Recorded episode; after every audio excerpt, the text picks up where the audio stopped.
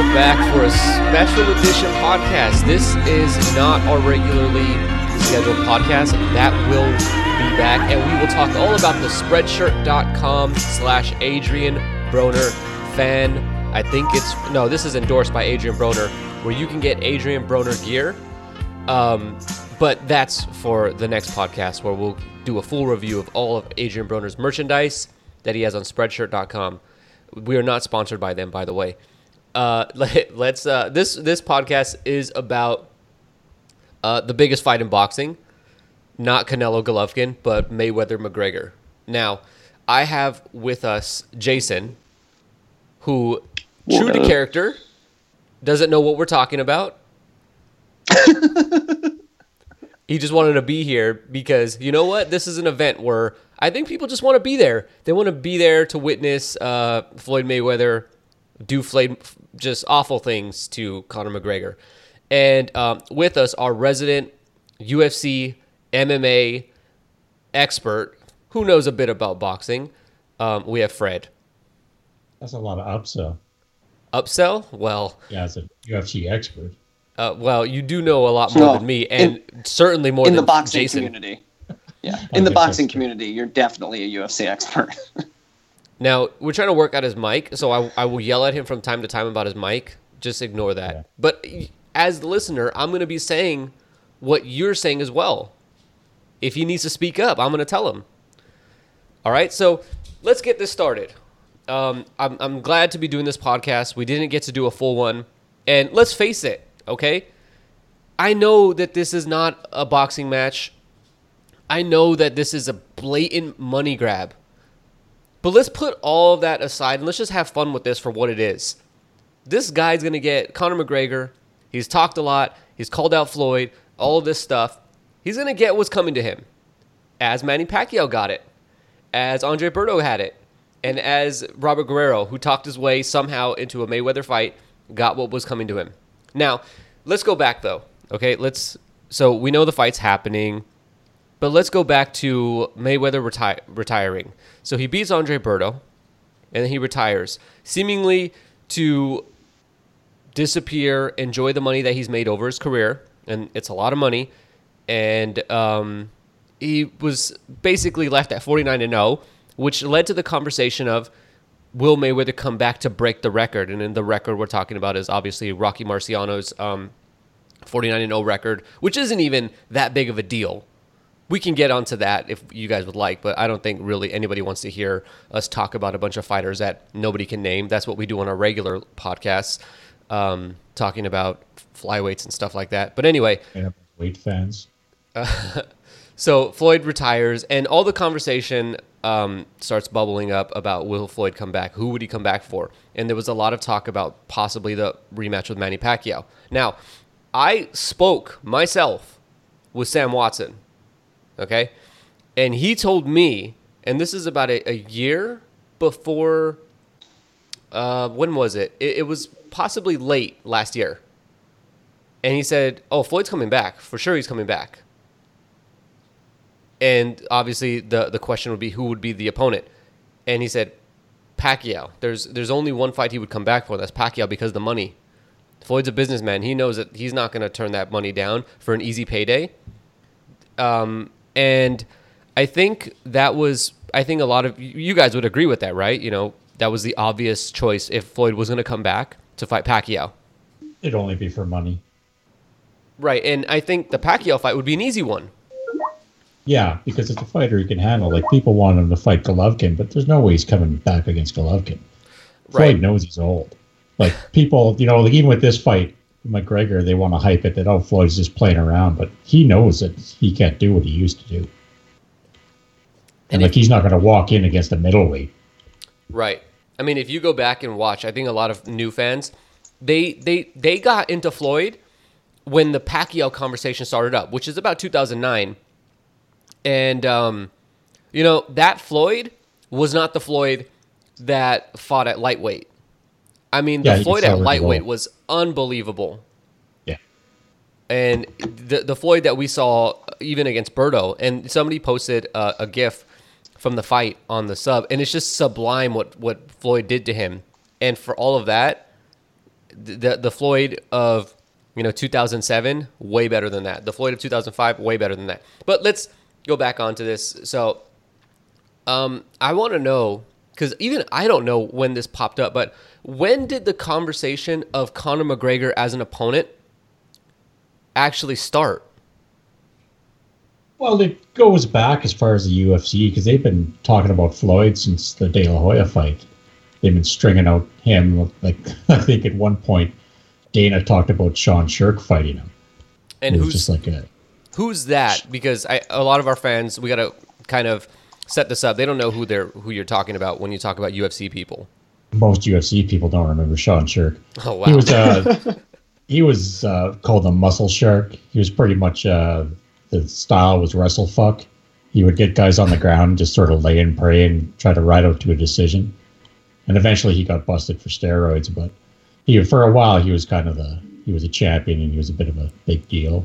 Why would he be somebody that they'd throw out as an opponent for Floyd if his style was wrestling? I think because of the size, and who knows, Dana, like he just he that was the start of their uh, U F C M M A is better than boxing thing, and Floyd, because he sold so much and was so popular, was the target. So when you really you look at this fight, that's how far back it's gone that Floyd's been on the U F C's radar.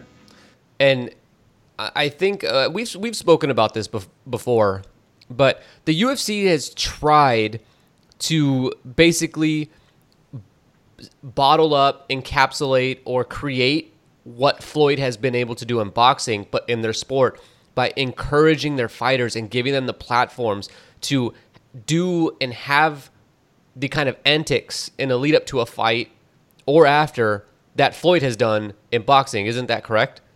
Yeah, they've been praying for a showman for a while. They had a couple guys like uh, Tito Ortiz used to be good at uh, riling people up, but for the most part, it never really fit their personality until they got McGregor. And he's he's all about the, the big talk, yelling at guys, getting them riled up before the fights, and throwing them off their game, sort of in the Mayweather style. Um. Floyd didn't really develop that fully until he came back from his retirement, I would say. Um, was there a point for McGregor where it kind of switched? Because I know that in looking up, doing some research for the, the the press conference stuff, you know, I looked at Mayweather's resume and stuff, and he didn't always fight in the U F C. No, like uh, most guys, they start at low-level, uh, regional, sort of like domestic boxing. That's where a lot of the U F C guys come from, because U F C doesn't really develop fighters like a boxing promoter does. They just pick guys up from the lower ranks. Like uh, the first, there was a Bellator just had a fighter who was big in height, this Pico, but he lost his first match. But he was the first M M A fighter that anyone can remember that a promoter actually spent money to develop, like from the ground up, before he even started fighting. So for most M M A fighters, they all start in regional circuits, and then the U F C, they're just fed these guys. They pick them up as they go.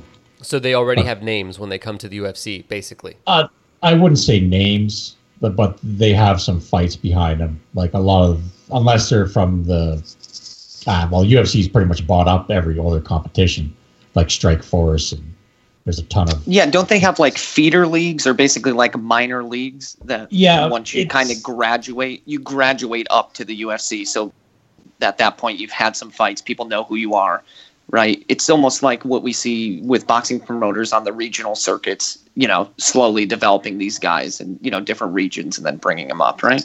Yeah, they're known to like the hardcores, but a lot of the a lot of the average fan would never heard the guys before they signed with the U F C. Sort of like how, you know, everyone was talking about Roman Gonzalez and no one had seen him fight in the U S. So. Or in another country, nobody had seen him. There's that too. Um, I don't want, don't want to piss off those one hundred fifteen pound fans. Uh, I thought you were about to say the one hundred fifteen fans that he has. uh, so, but when do you remember first seeing McGregor? Uh, I didn't really see him till he hit the U F C. Like I said, I'm I'm not that hardcore lately. But and yeah, he he was getting he had a bit of buzz. Like he started, I think when he started, he was. I mean, he built he up some buzz by getting persona. tapping out three times. Well, it's it's M M A. That's it happens. You get submitted a lot or you lose.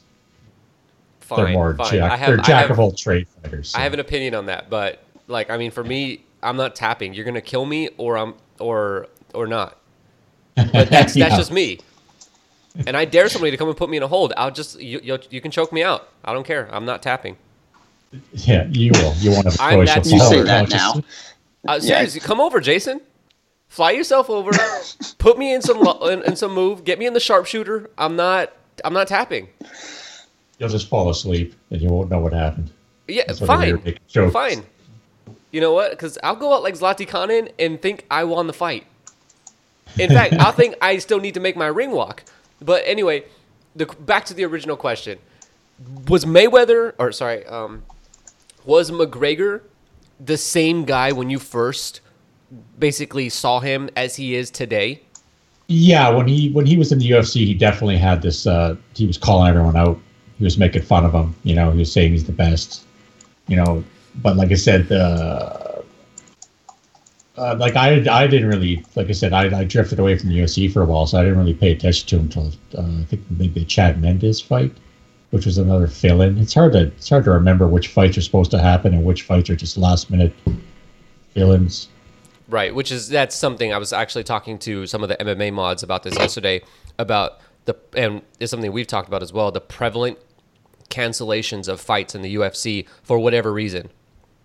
And I have a bunch of yeah. theories on it. I mean, I don't follow the U F C very closely at all, actually, but you know, I like to voice an opinion on everything, and based off of what I've heard, I have theories, but you know, part of it is they don't get paid a lot. Why why are you going to risk your, yourself if you're a little bit injured? Well, you know, that Manny- seems to be the case now. Like uh, before, they used to have Joe Silva, who was their matchmaker, and he would get on guys, and he would, if you tried to cancel, he pretty much was going to ice you for a long time. So there was a lot of pressure, and he was good at applying pressure on fighters to not cancel. This was like, unless they couldn't get cleared to fight, essentially. Wow, I I want them to promote promote me. Um, yeah. Hey, now, why do, like, I want you to come fight. I don't care if you're injured. I, we're gonna pay you thirty thousand dollars for this fight. Come on, man. Well, yeah. that's that's the thing is that how they could get these guys to fight for such a little money. But I don't know. There's not much of a career. Like if you're a collegiate wrestler, you know you're you're what do you, you can teach wrestling, and the top university wrestling coach I think makes a hundred thousand dollars a year. That's more so than fight, U F C fighters. Yeah, no, like you said. Guys like Randy Couture, he made, I don't know, a grand total of a million and a half dollars, which they portrayed as greedy way back when. So. Oh, boy. Imagine that sport where making a hundred or a million and a half dollars is seen as a greedy fighter. Yeah, and that was a headliner, and he sold uh, five hundred forty thousand. Andre Berto wouldn't show up for less than a million and a half. Yeah, well, that's that's a control. Like, I, I know we're getting a bit off the topic of McGregor, but it sort of ties in. Uh, they they really the U F C was about promoting the U F C. They never wanted stars to be more popular than the U F C itself, and they have a very strange structure. Like you'll see, like even with Amanda Nunes when she pulled out uh, just a couple of weeks ago, when they lose, uh, the way their contracts are usually structured, uh, their pay gets frozen. Whoa! So. so- if, So let me repeat that. So when you lose a fight, your pay is frozen. Yeah, like that's how if, if they have a five fight deal, they'll have elevators in. So like if you keep winning, they'll they'll step up your pay usually.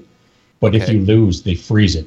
It's in the contracts. So basically, they freeze it at that same level. Right. Yeah. So okay. so she was set to make, and they also have win show uh, contracts, which you can't have in boxing.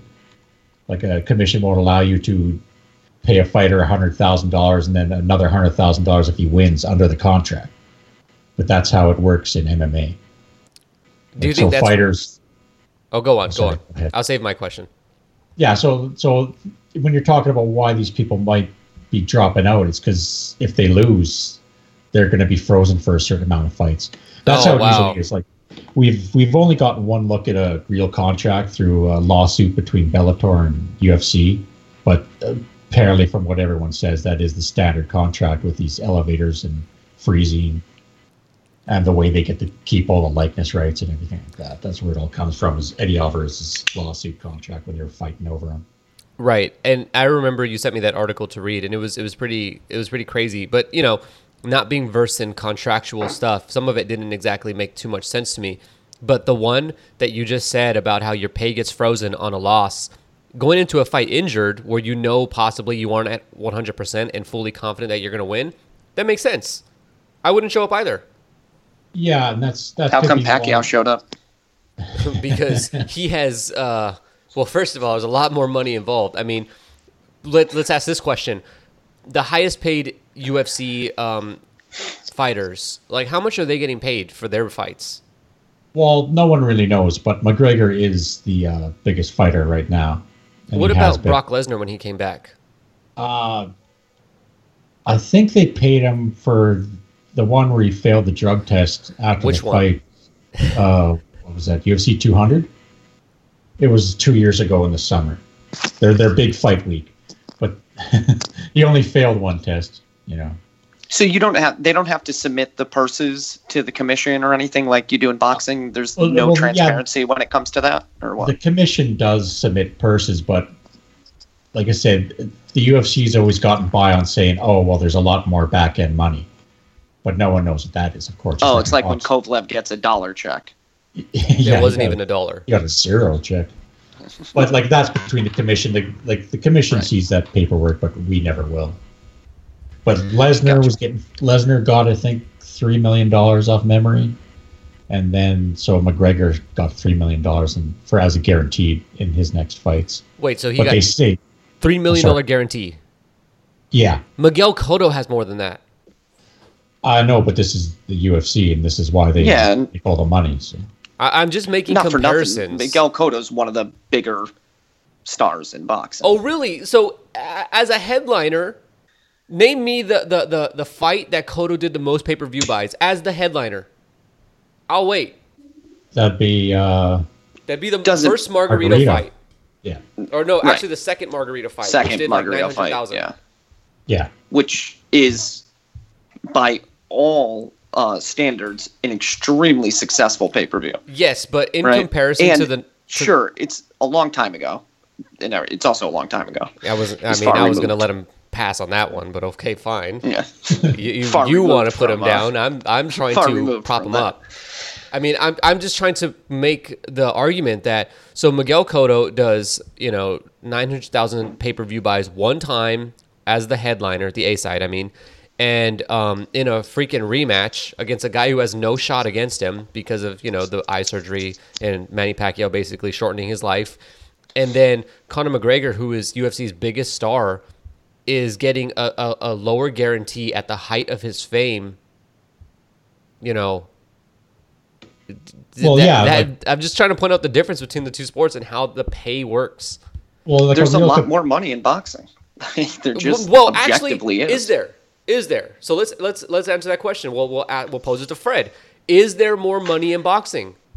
It's just the money's dispersed differently. In boxing, the money is compiled at the top, just like in the United States, it seems. And then in U F C, it seems like the money is kind of more generally dispersed in a more even manner, maybe. Right. Maybe. I don't know anything about U F C, but I know sure shit for boxing. If you're not a big star, you're not getting paid that much. You, you know, really? Robert Guerrero. Uh, Robert Berto? Guerrero was Robert Guerrero was laying bricks going into his fight with Mayweather.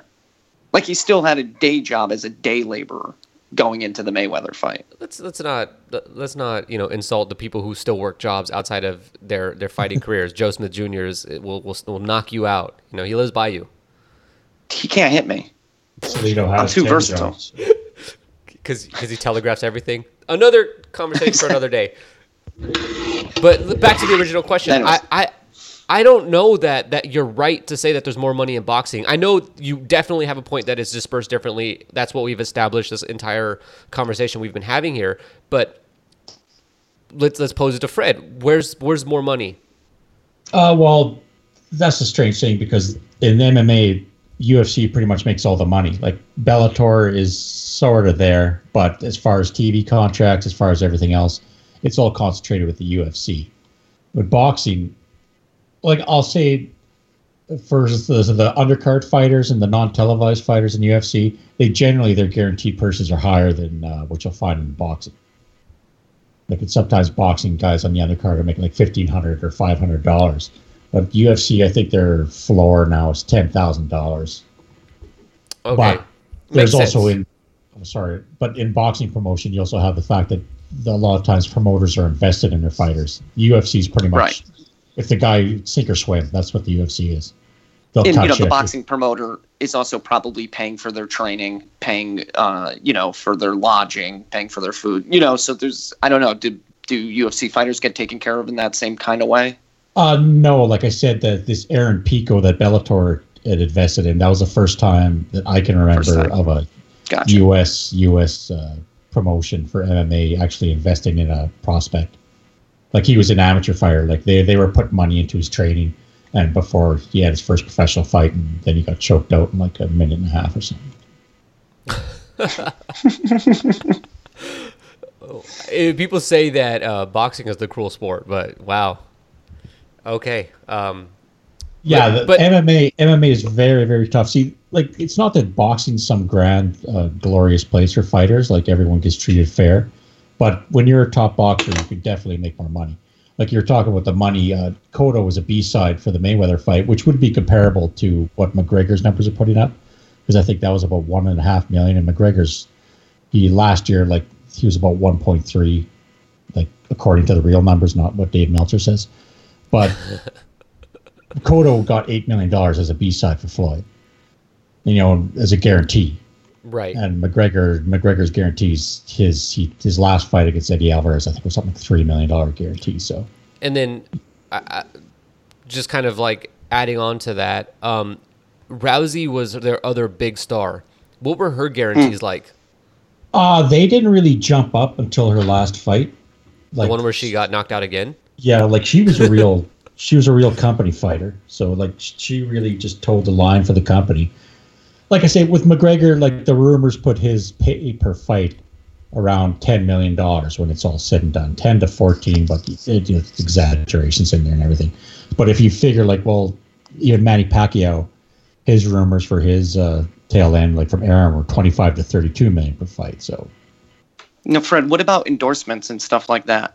Well, Do that's you- where they come in with this uh, extra money when they calculate to what a fighter makes. But the sponsorship money is a fighter's money. Like, it should be.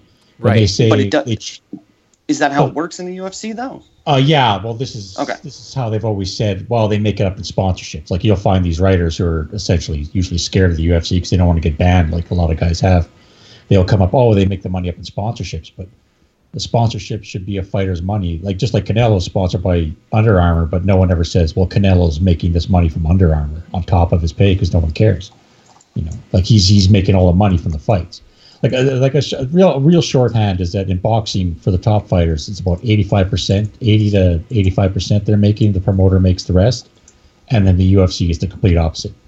The fighters, the top fighters, are making about fifteen percent of the money. And that's just from the live gate and pay-per-view.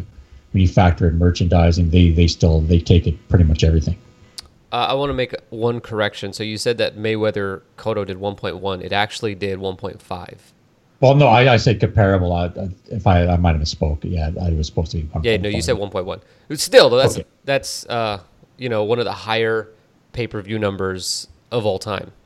Yeah, but like, yeah, that that's a, that's comparable to where McGregor's at. He's floating somewhere between one and one point three. The only number we know for sure is the U F C, when the new owners were selling bonds, they put around investor packet and they said one ninety-six was about one point three. Yeah, one point three one seven, I think it was. That and, would and be comparable with Pacquiao Mosley. Yeah, yeah. So if you look at those figures, but it's pretty, it's, it's yeah, the top fighters in the U F C aren't making anywhere close to what uh, top fighters in boxing make. Um, and then the sponsorship deal, I know they have, they signed that deal with um, Reebok. And I, I just, I'm skeptical of an, an agreement where everyone has the same sponsorship. I'm sure that you're paid based off of a percentage of what whatever they think. Arbitrarily, they, they probably cut it up however they want. And so, you know, you have guys that probably aren't making much of anything from that Reebok sponsorship. No, no. It, it's that was another, like the U F C said, all, all the money's going to the fighters, but as it's come out, it's pretty much all the money's still going to the U F C for that. They're, they're paying the guys a bit. Uh, some fighters argue, like you'll see some fighters are now going to Bellator, even though they're making less money because they think they can make it up in sponsorships, but we'll see. The sponsorship issue was always up and down for fighters.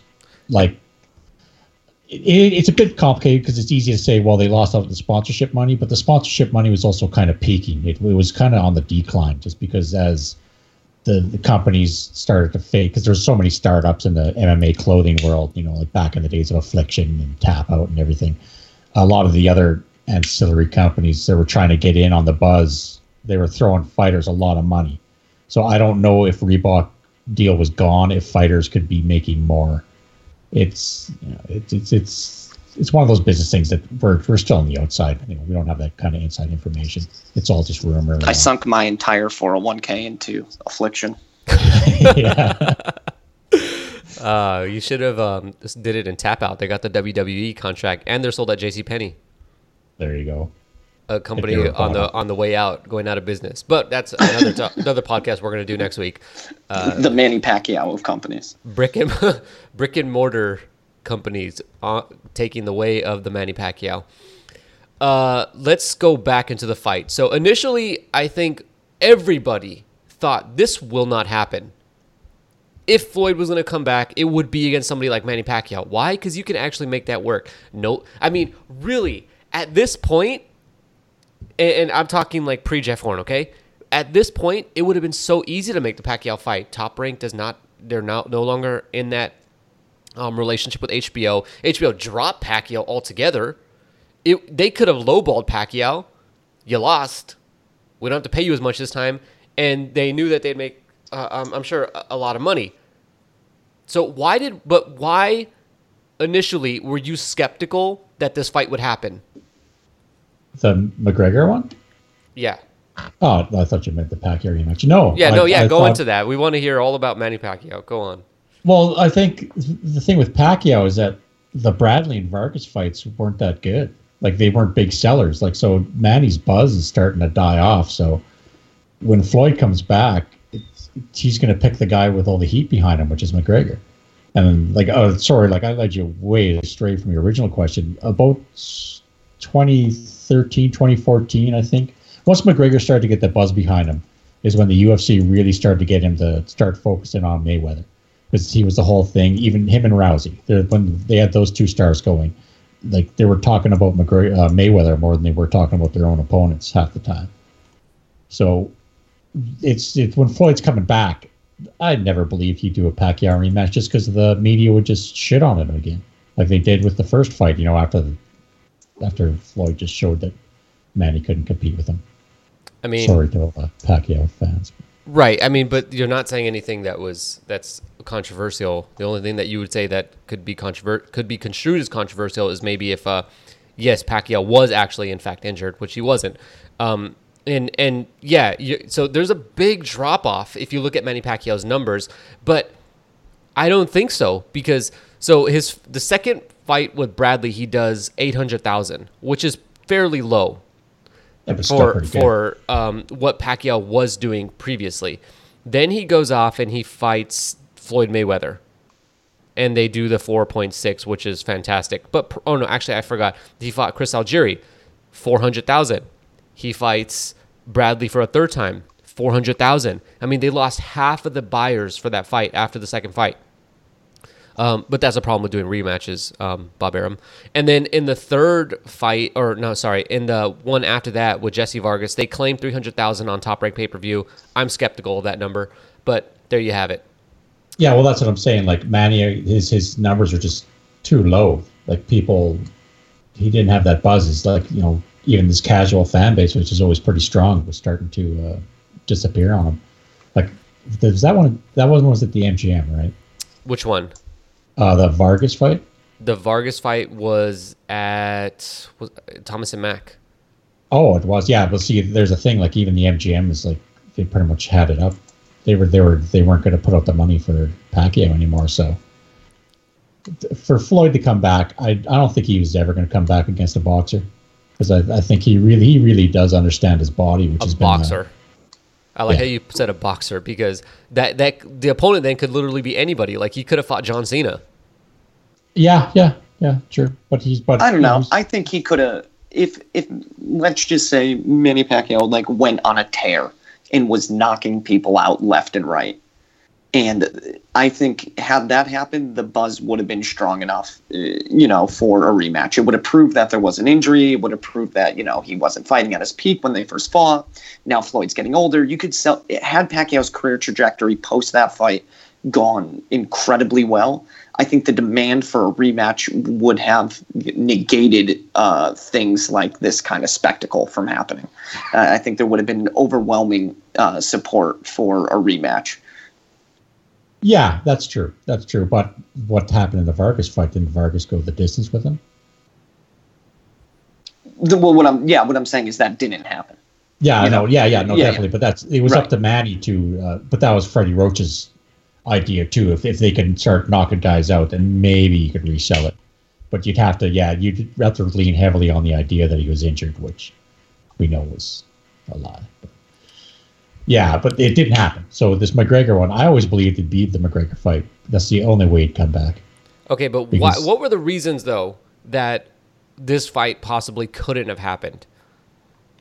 Couldn't? Uh, oh, initially. Oh, sorry, initially. Yeah. So, so, so the biggest thing for this fight was the U F C not wanting to get anywhere near the Ali Act. Because if, you know, cause that's the whole thing. They've been trying to avoid federal regulations because it kind of smash apart their contract structure and the way they do business. Because the Ali Act, despite uh, how many people run it down, it what it gives the uh, boxers a lot of power in the right to private action, which means they can sort of uh, take their court case outside of the area where the promoters are the strongest, and they could find friendly courts that don't really depend. Because if you sue the U F C, it's got to be in Nevada state court, and a lot of the state judges are dependent on it. It's very political. You know, they're appointed; they can be removed. But if you go to federal courts, federal court uh, judges are there for life. So the politics don't really hit them as much. So they wouldn't be scared to take on the U F C. As you see right now, the U F C is going through an antitrust lawsuit with some former fighters. It's in federal court. So it, it keeps crawling along, but it's it's only lived this as long as it has because it's not the state courts. And this is the thing. This is why the Ali Act came in the first place, because uh, John McCain, they recognized that the states aren't enforcing their own laws. Like they have all these laws against a uh, manager, promoter, conflict of interest, uh, coercive contracts, but no one's ever applied them. And that's what the Ali Act did, was to give federal rights to the boxers so that they could find some kind of legal recourse. As you see, like uh, the last one to do was Mikey Garcia. Uh, he broke his Top Rank uh, contract because Top Rank was going to lose that case, which they knew, which is why they pretended they just decided to let Mikey go, but Mikey won that case. I guess Andre Ward didn't have such good lawyers. Well, or he took his, it up in the wrong court. Or as good of a legal leg to stand on. Yeah, actually, his the, well, the first the first one with that Andre Ward was his promoter sued him because he said he, he couldn't fight in the injury and everything.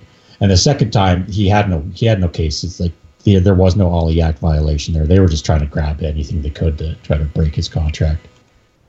Okay, but so yeah, it, it, oh, sorry, sorry to get back, but the U F C, this is what they didn't want to do, and this is why they never let Anderson, like Anderson Silva, wanted to fight Roy Jones Junior years and years ago. Oh, that would. But they never do it. Amazing. They never do it. Yeah, I know. I don't know. It's, it's, that, that's even before Roy was like really bad, but uh, they wouldn't do it because if if they get near this uh, as a boxing promoter, suddenly they're in the they're in, they can be hit with Ali Act lawsuits.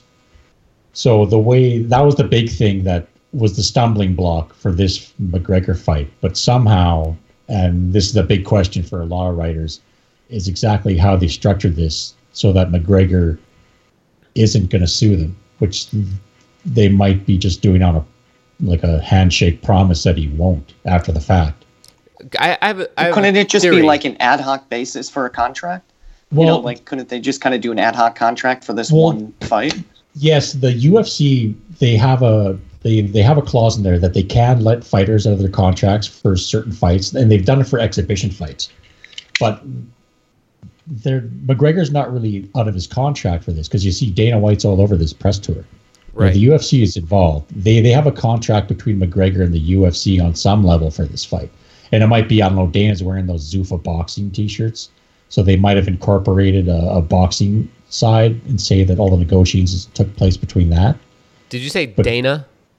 Yeah, Dana. Dana. Oh, you called him Dana. Oh, sorry. Am I saying it wrong?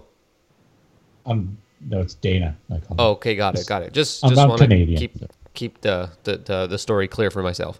Go it could on. Be my Canadian accent slipping in, but Don't yeah, so they. It's no one knows exactly what the structure is between the U F C and McGregor and how they are doing this boxing fight and are sure that McGregor isn't going to sue them. Like sometimes, I think the all- bottom line is when there's this kind of money involved in any kind of sporting event, things fall in line, right? When there's this much money to be had by this many people, uh, promoters, fighters, managers, consultants, whoever's involved, they all make it work. Well, right. yeah, it's like it's like how the Pacquiao fight came off. That's Eventually, right. Exactly. Everyone, everyone played. Everybody along. gets on. Everybody falls in line. Yeah, and, but this yeah, but this one has an extra legal twist: is that an Ali Act challenge could threaten the U F C's whole business. So they must have found a way to insulate themselves to their satisfaction to let McGregor do this fight. Right. Because like this, there's even like a couple, you know, ten, twenty million or thirty million, whatever their cut is, even if it's higher, it's not really worth risking a four billion dollars operation on, unless they're getting this desperate, because this year hasn't been that good on their pay-per-views. Uh, so here's here's my theory on this, okay? So yeah. Zuffa boxing, which is a thing, and I'm, I'm assuming that it's a sub of Zuffa in general, and I think they're setting themselves up in the future for boxing promotion. But I think because that's not part of the promotion for this fight. What we do have is McGregor Sports and Entertainment, his company of sorts. And I think the deal that they struck was that they'll back McGregor's little venture here, allowing himself to promote himself in this fight with U F C's backing, with the handshake agreement that we still own this company, but not really. And therefore, we're going to allow you to do that. But now that once this is over, we'll say, hey, we, we actually own this. And now that gets converted into Zuffa boxing. And they start promoting boxing in addition to the U F C. Yeah, but there's limits. Like, you can't make someone sign a contract to guarantee future work. Like, they, they can't get a commitment. Like, McGregor could, after this fight, just walk away, even though he's under contract maybe for the U F C to... Uh, To like if if he fights M M A, they still have the contract on him, but they can't make him work. So oh. it, it's a real question: is is it really worth it? Are they really trusting McGregor? Because last year they pulled McGregor off U F C two hundred just because he didn't show up for a promotional event.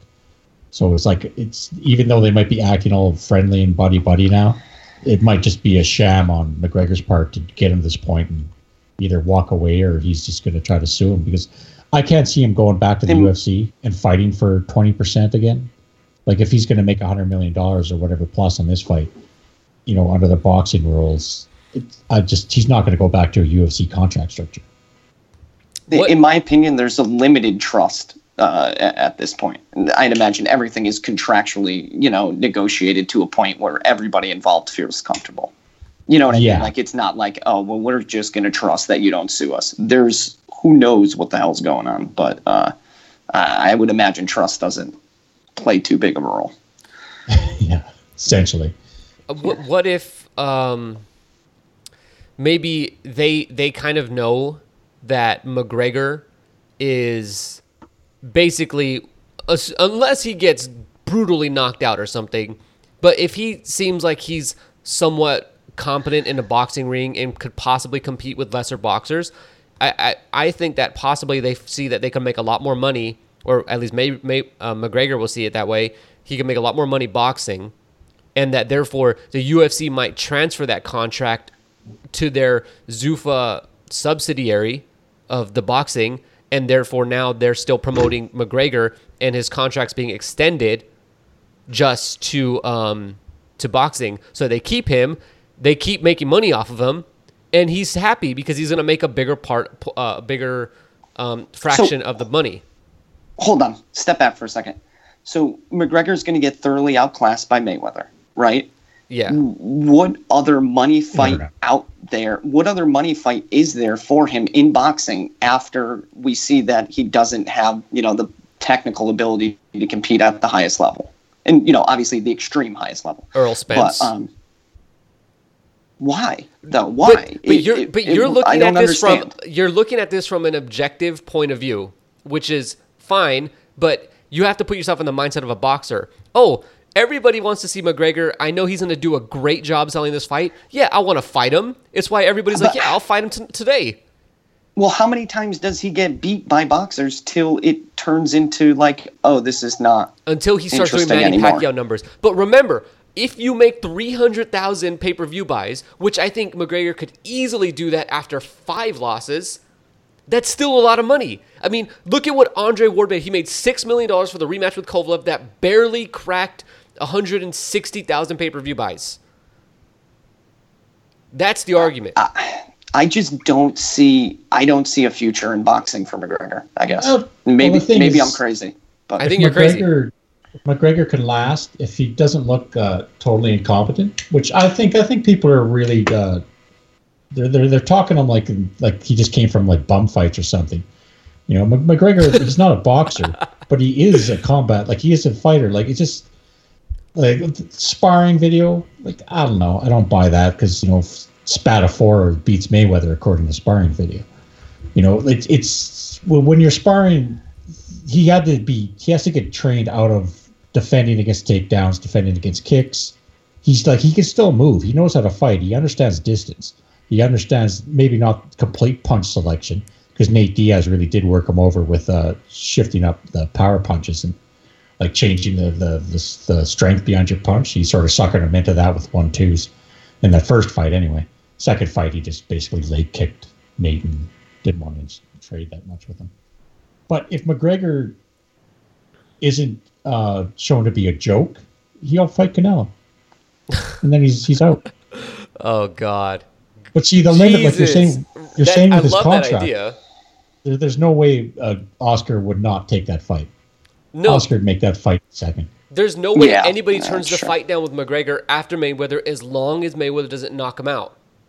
Yeah, exactly. If, if Mayweather doesn't make him look like a joke, uh, McGregor could do a Canelo fight and still do big numbers. But I just I just want to point this out. So let's take a break for one second and just kind of like, um, oh, th- this is really mean. Uh, but, but let's kind of laugh at Canelo for a second. Um, and I love Canelo. So, like, I'm not blatantly being mean, but I- I'm also a realist, okay? So sh- let's let's suppose Canelo's fighting, um, he-, he fights McGregor next, okay? Yeah. So he'll basically have... Did he win or lose in the Golovkin fight? It doesn't matter.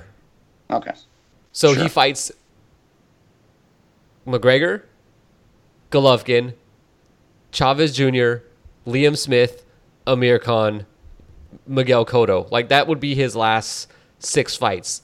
That's the craziest highs and lows you could possibly get of any resume. Like, seriously, you fight one of the best fighters pound for pound in the world. You fight a world champion, but you also fight a guy who you know cannot take a punch. You fight a guy who's basically only showing up on his dad's name, and then you fight the biggest name in the U F C.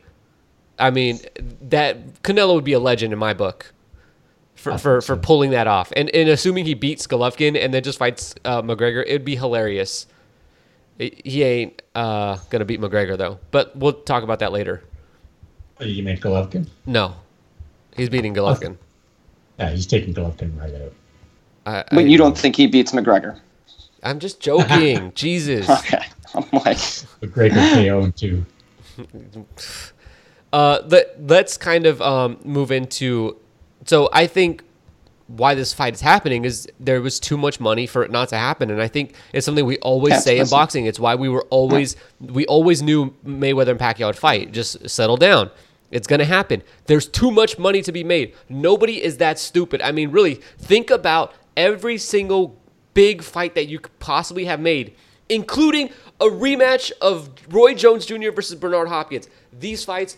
always find a way to happen. If there's money to be made, it's going to happen. I mean, mark my words, Amir Khan and Manny Pacquiao. Don't be shocked. And uh, I think um, this fight was always going to happen for that reason, and there was going to be a reason for it. Like, they would sort it out no matter what. I mean, they sorted out the Mayweather-Pacquiao um, differences of networks, and, you know, freaking Les Moonves had to get off his his his ass and get get it together. Um, their waiter tried to make ten million dollars or whatever. I, I mean, he Taking deserved it. He absolutely deserved it. I think that was a big, big rumor to sell the fight. I don't think they were waiting on the actions of it. I, I, I, I'm very optimistic that that's how it happened. I guess, yeah. Manny's shoulder was hurt, too. Manny's shoulder was hurt. Ha, oh, but, ha, uh, ha, ha. But the thing about the boxing, like, everyone's running this down. Every fight's a cash grab. Like, these guys aren't fighting for, I don't know, karma and upvotes. They all fight for money. It's, it's, I see no difference between Mayweather and McGregor than any other fight. Like, oh, he's not a boxer. Well, who cares? Floyd's forty years old. He's a welterweight. He's old. He's an old man. And they want to watch fight him who? Canelo again? Well, Canelo just wants that fight for money because he knows it'll be huge. That's why he fought Chavez Junior Yeah, exactly. Yeah, like, Chavez Junior wasn't, he could take a punch, but other than that, like, he's completely, like, stopped progressing from wherever he did, like, years and years ago. From but he took up because it would be huge. Yeah, well, like, we knew that one. We talked about that fight is going to be huge, and it did, what, one point two million pay-per-view buys, they figured? one point two million, yep. Yes, it was huge. The gate was kind of weak, but I think Oscar did that to, just for optics to sell out T-Mobile. But. Well, I I think the gate was pretty high. It was the highest, um, I think it was the highest Canelo gate since um, the Mayweather fight. No, Cotto was bigger. Or maybe, uh, let me think. Oh, I'm, yeah, Cotto, Cotto I'm thinking was of something else. Million? Sorry, I'm thinking yeah. of, of revenue. Um, oh, yeah, yeah right. revenue. But the gate, like I said, the gate was the only weird thing. And I don't know, Oscar really lowballed those tickets, but I think he was trying to, he was trying to negotiate against Golovkin, showing that uh, Canelo could sell the T-Mobile, where a lot of people have had trouble with that. Like, even U F C's never maxed capacity that place. Yeah, and I've been to a fight at the T-Mobile Center or arena or whatever they call it, and it does, it seems bigger than the Grand Garden Arena. Um, the seats are a little farther apart, it seems, um, from each other. So it, it it it's not that it's a much bigger arena, although it might be. I don't know, but it just seems like it's. It, it wasn't full for the Khan fight, and I don't think it's. I, I you're right. I don't think anybody's really sold it out. Um, they did. Uh, they they're claiming. Well, the Mayweather McGregor fight will sell it out, and so will the G- Golovkin Canelo fight. Uh, yeah. But it's it's it's weird.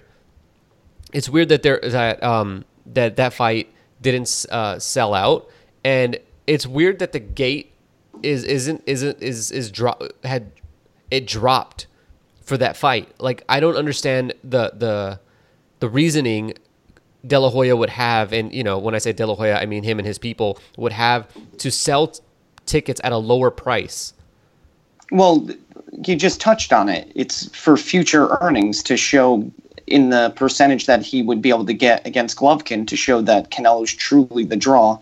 You you know have a hard time selling out the theater at Madison Square Garden, and, you know, I could sell out the T-Mobile Center. Yeah, I think Oscar must have been doing it just for the numbers, just Are to say smoking? I sold out twenty thousand. There, there is oh. no question. It's not a question that Canelo's the A side and the bigger draw than Golovkin. I mean, that is absurd. But it's proving how much bigger. Let, because let, you have to put these things down into percentages when you're drawing up contracts to pay these fighters. Yeah, because and then if you Jacobs? have some hard numbers, yeah, you yeah, have some hard numbers to back it up. Then? Could, could, let, let's go. Let's go this route then. Um, on Canelo's lowest purchase pay per view, he doubled Golovkin's highest. I mean, it, that that says everything you need to know right there. Well, yeah, but, you know, Manny never even came anywhere close to two million buys, and they still held out and still wanted what forty percent of the, you know, fight. It's all it's all these little ego fights between the promoters, essentially. I, no, I think it's K two trying to get as much as they possibly can because I know this is the last run because Roman Gonzalez ain't carrying the flag. Especially after the loses again. Oh, let's not go down that route. That's another podcast and a conversation for another time. Uh, let's see. Um, Jason, mount an argument against why this fight should happen. Can you do that?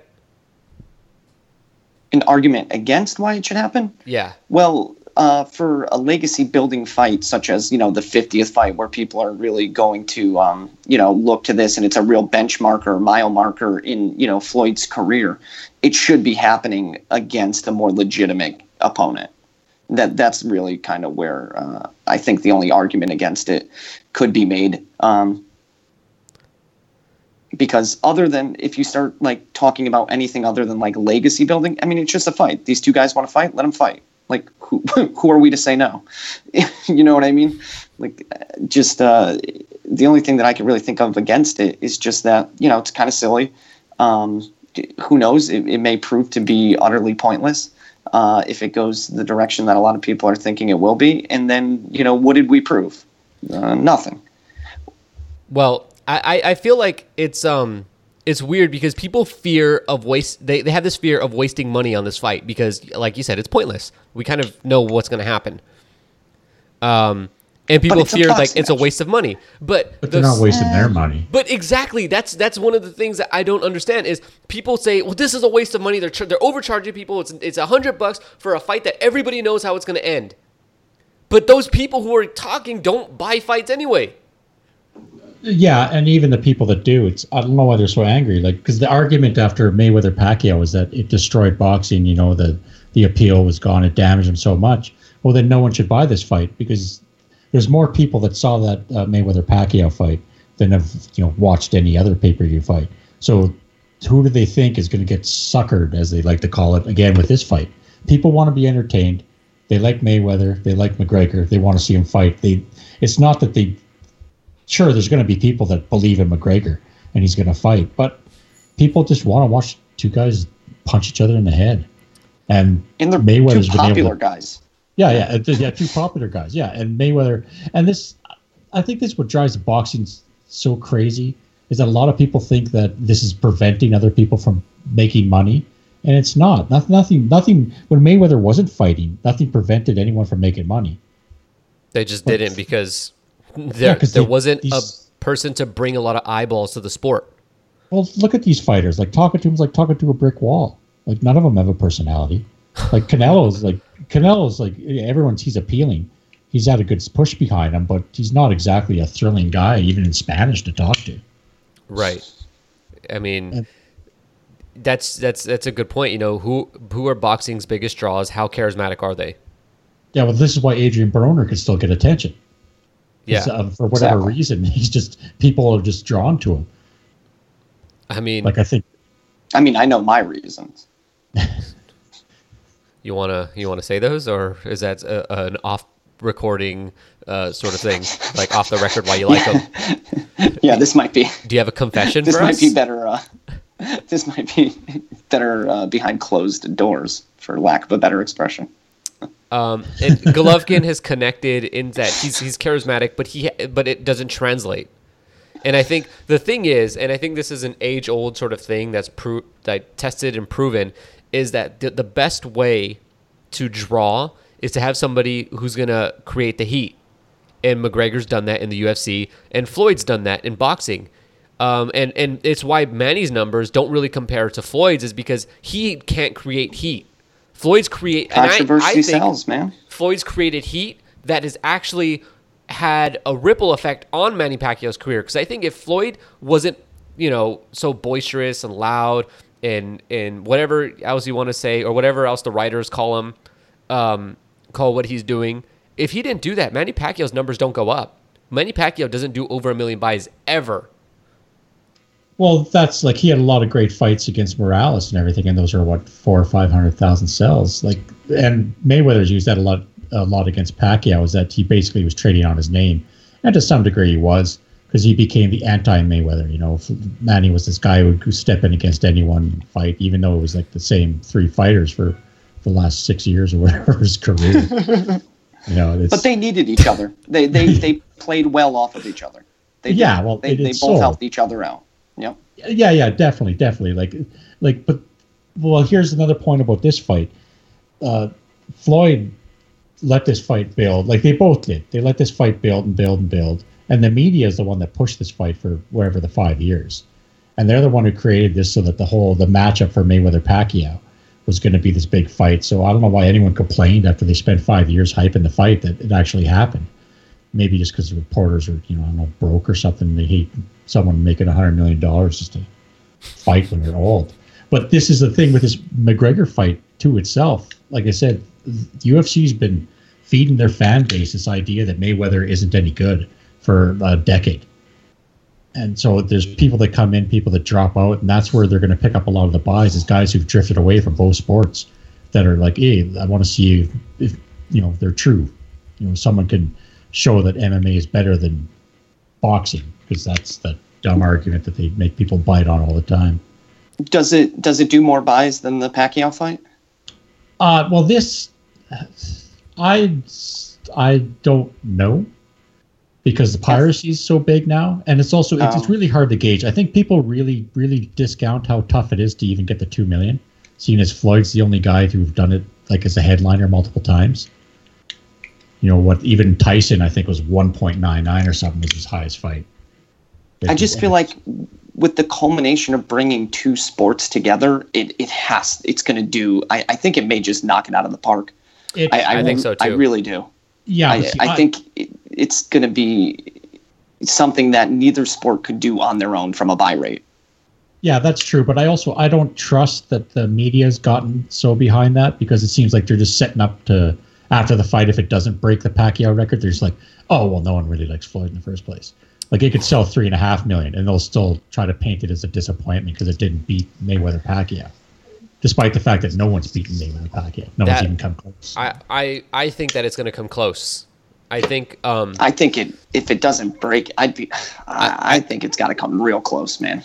I think the, it, it seems. Yeah, it seems like it's there. It seems like the like. Well, you see with that press tour, it was just insanity. You know, they're they're they're selling out sixteen thousand tickets just to see two guys say yeah a lot. And that was about it. But it still brought in the fans.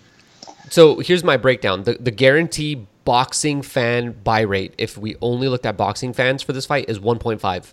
Okay, and I think the U F C guarantee is about the same. So that's already at three. So you're saying that one point six million casual fans won't tune in and buy this? I think it's it's I think it's safe to say that at least it's going to approach the four point six. Yeah, I, I think so. I, I think it it has to. Yeah. Um, but I wanted to touch on one last topic before we end this, because I know Jason has to go because apparently he's got. Okay, so do a timestamp, because you cannot have that in the podcast. Why? Do a timestamp. You have to take that out. But nobody listens. one hundred percent. Angela? Yeah, I'm, I'm going to take out. that out, but I'm going to leave yeah, all of this part in. Like you could leave this in so that there's some mystery behind it. That's totally fine, but you take that out. You got to build the hype with the mystery cut. Exactly. Okay, fine. I've had to edit out uh, about a minute of content because Jason got a little touchy about something I said about his life. about That's what about Broner why comments. He has to go now and why he's making a short in the podcast and why he loves Adrian Broner so much. Yeah, he, he also mentioned that. Let's just say, you know, those pics of Roy Jones that circulated. I've got my own of A B. Uh, that's I, I mean I don't even want to laugh at that. I kind of do, but that's I dude you you should ask me to edit that part out actually. But let's go on. So. D- the last thing, and it's and I promise you, we're not going to talk about Mayweather McGregor about the, uh, uh, now. The, what I want to talk about is um, Golovkin Canelo, and um, so Oscar waited and waited and waited, and he marinated this fight, and it seemed like this was the right time. Golovkin just had a great fight, and now there's there's more intrigue than ever before in this fight because of how the Golovkin Jacobs fight went.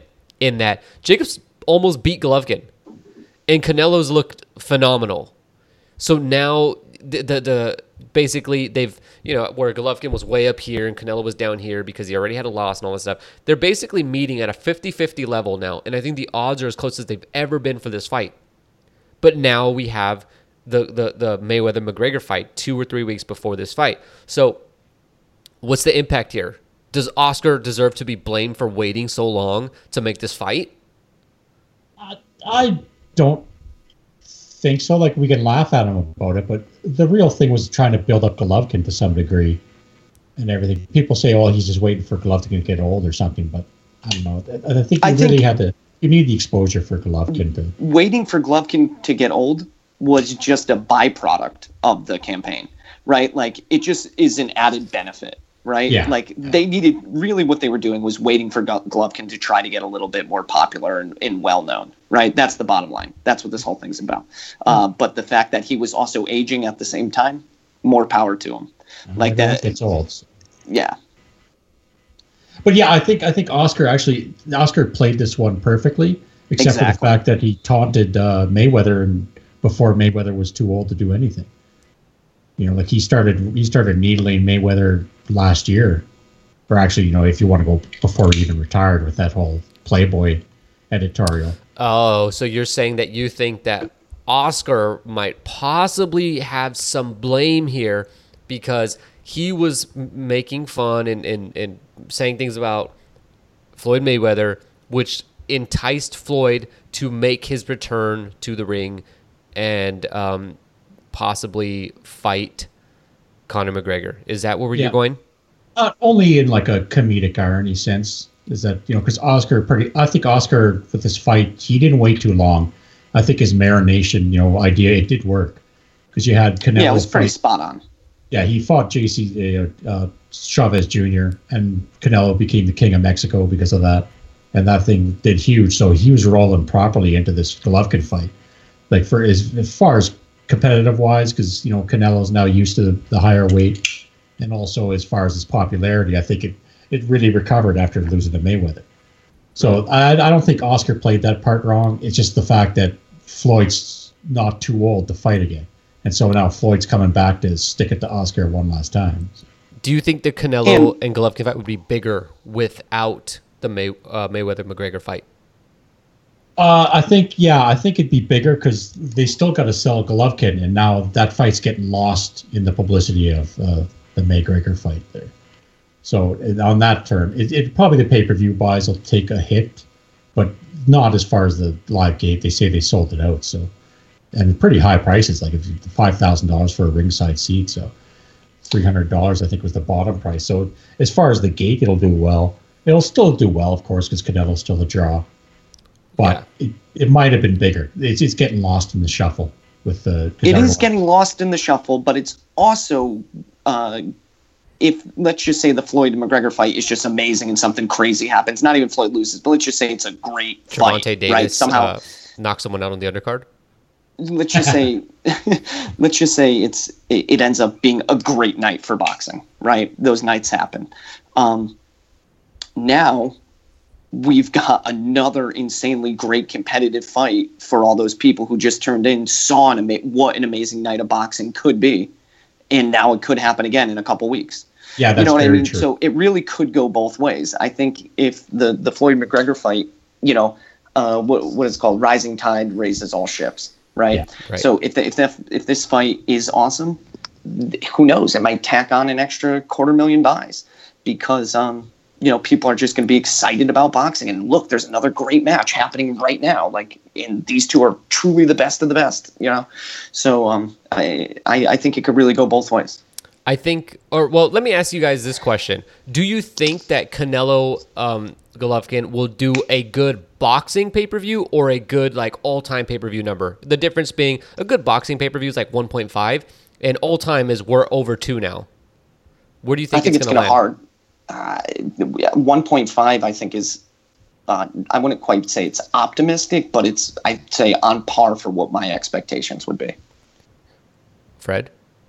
Yeah, I'm I'm really struggling with that because I think it's still all going to be Canelo. Like I think he's going to be bringing in almost all the numbers. Like a, a good opponent can raise uh, the pay-per-view buys. That's why Miguel Cotto was so popular as the B side.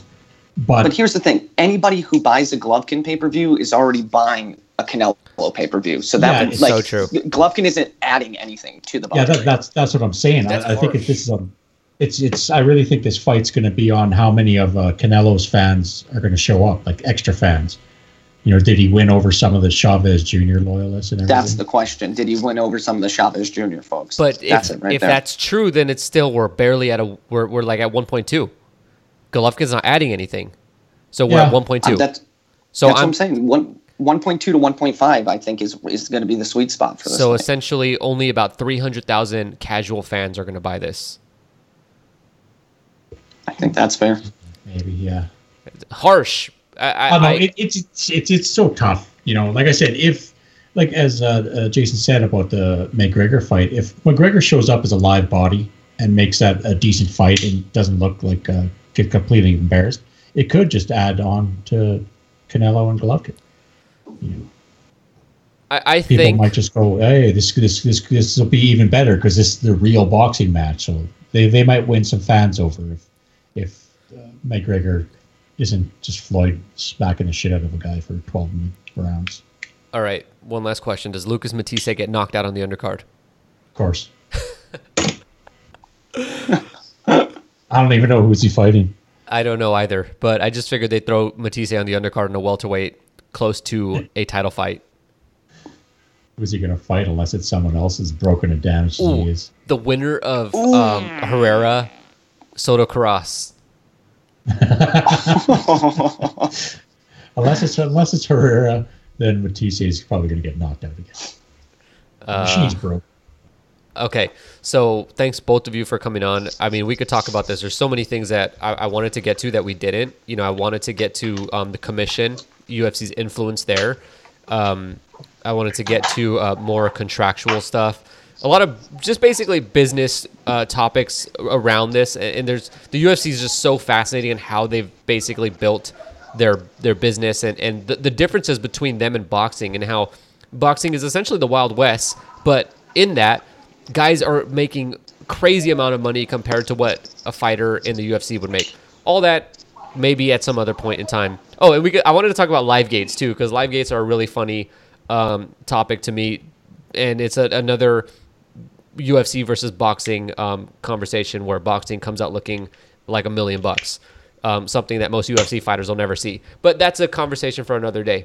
So, uh, yeah. Jason, thanks for... Um, coming on. There's uh stuff I guess you got to do now. Yep. Peace out. And uh Fred, thanks for coming on. I hope you had fun for your first one. I hope you get a you figure out how to work your microphone properly next time. I'll try. I'll try. And I rambled a bit there, but you know, like I said, like you said, there's so much background on the U F C and how it ties into boxing and how they run their organizations. It's it's there's a lot of material to try to cover for like a for boxing people that might not be familiar with everything. Yeah. So, um, and man, it, it's it's just interesting how the U how different boxing could be, should it follow the U F C model, and whether it's a good thing or not. I think there there are definitely a lot of um, pluses to the way U F C does things. Yeah, absolutely. I mean, imagine if there were just like a boxing themed gym by you that's just like whatever, you know. Let's say P B C took over. And they, they basically bought up Top Rank. They bought up everything. What if there was a P B C gym that you could go to? Amazing. Well, yeah, the federal law prevents them from doing that.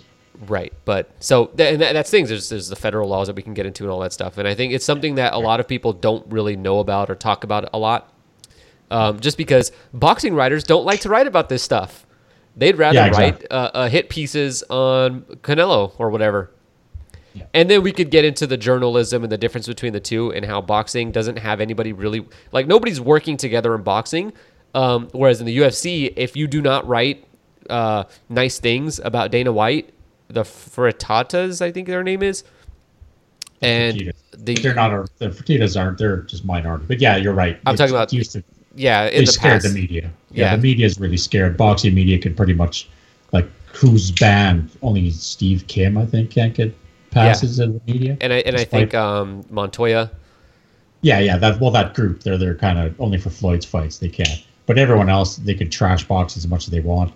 Like Thomas Hauser was still at that uh, McGregor press conference getting yeah. his free steak. You know, they still let him. Oh manage. boy! I mean, if you want to he- talk more about this stuff or hear more of the the kind of inside stories and the way the press is covering things and. Uh, Uh, just how all that works. You can join our, our chat in the in the Slack, and we'll tell you all about it. So thanks for coming on. Thanks for listening. Leave us a rating or review. If you have questions, leave them in the comments. And uh, you can uh, follow us on Twitter, stuff like that.